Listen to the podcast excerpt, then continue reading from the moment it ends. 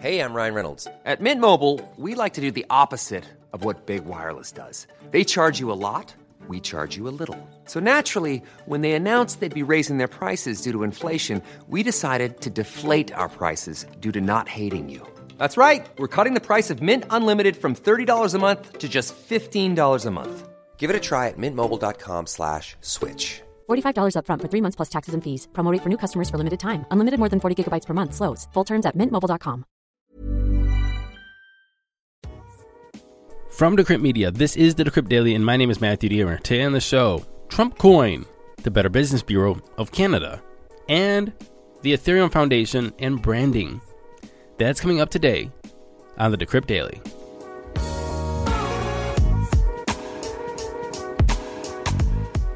Good morning, everybody. Welcome to the show. Today is Tuesday, January 25th, 2022. It's my stepdad's birthday. Happy birthday, Andy. I'll see you tonight for dinner. I was looking for some emails to read today, and you know what? I didn't get any. That's like the first time in a long time I didn't get an email uh, from a listener asking about something or replying to something. So I don't really know what to say. So instead of just rambling just aimlessly like I am now, let's just get into those crypto prices. Here comes the money. Here we go. Money talk. And I'm recording this at 11 o'clock a.m. Eastern Standard Time. We got Bitcoin sitting at $36,700, up 8% in 24. Thank you. Thank you.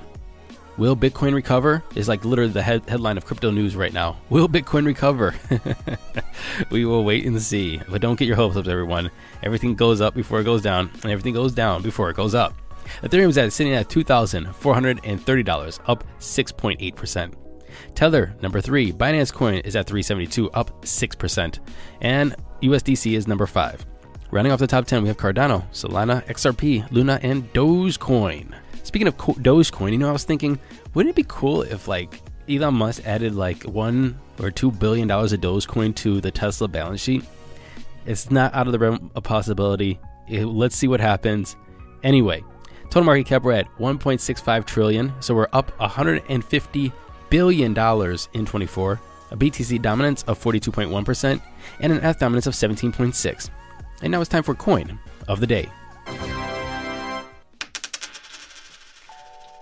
Our coin of the day today is Dusk Network, ticker DUSK. Its rank is 169 on CoinMarketCap.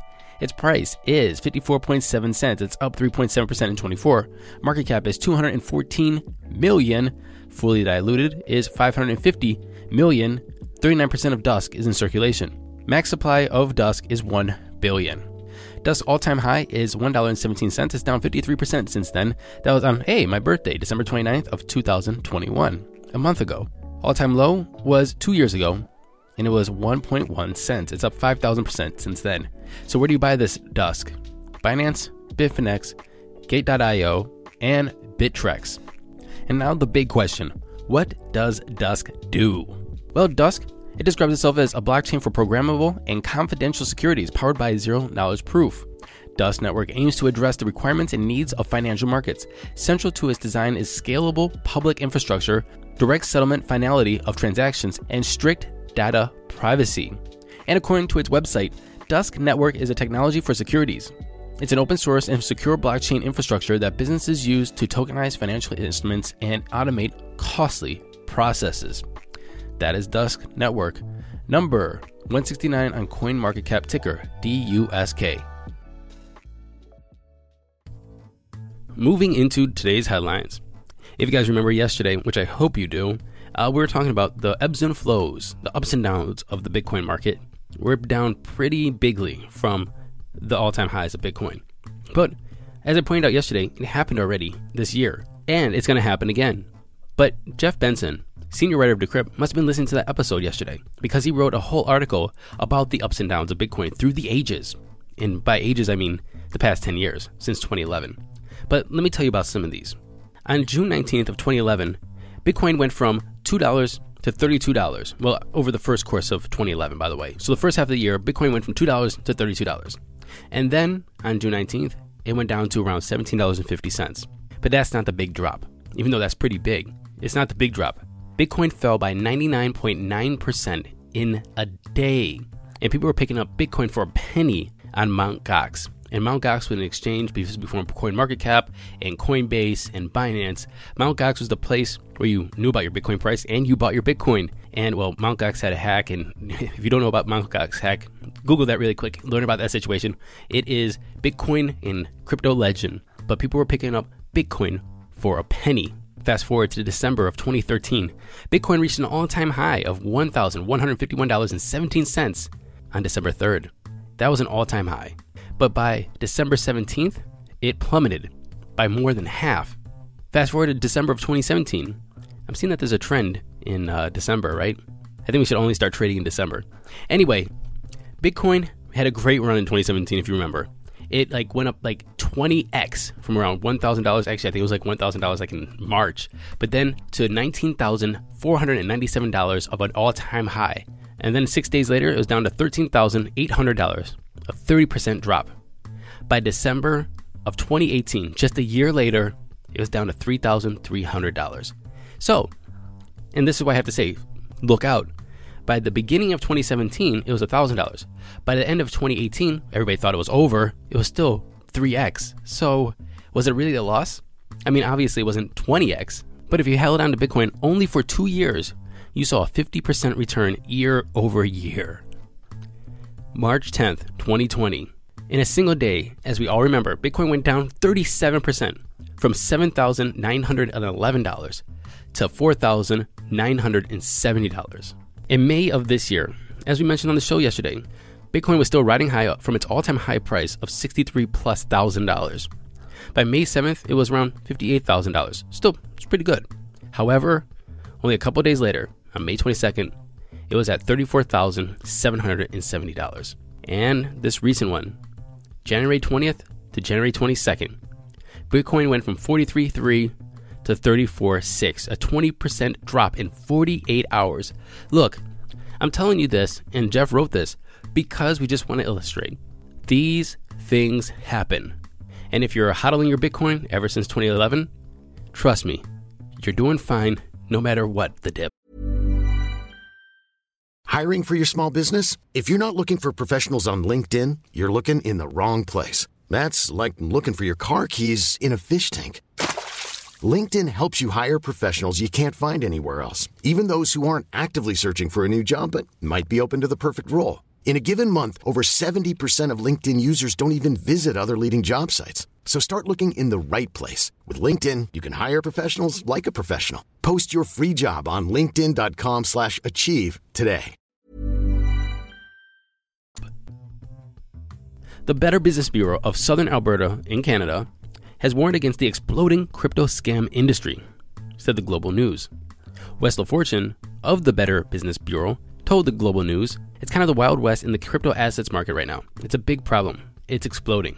The median loss for victims is approximately $600, and that Canada has already lost millions of dollars due to cryptocurrency fraud. It's a bit of a gold rush mentality. People want to make a quick buck, and there's promises of huge profits, huge gains, and those usually don't materialize. Bottom line is, don't invest in the crypto asset unless you can afford to lose the money, says Wes. A meme coin called Trump Coin has caught the attention of the members of the Trump family, and, well, they're not amused. Donald Trump's son, Eric Trump, today tweeted that Trump Coin has nothing to do with the Trump family, and it's not authorized, and they will be taking legal action. Also, he called it a fraud. Trump Coin's FAQ said it was launched in 2016, back in February actually, right after the president took office, to honor the former president Donald Trump. It calls itself the number one patriot cryptocurrency. The current market cap of Trump coin is around 1.5 million, with a circulating supply of around 6.6 million coins, but there's really no volume. But it did spike 350% today because of, more than likely because of, uh, Eric Trump's tweet.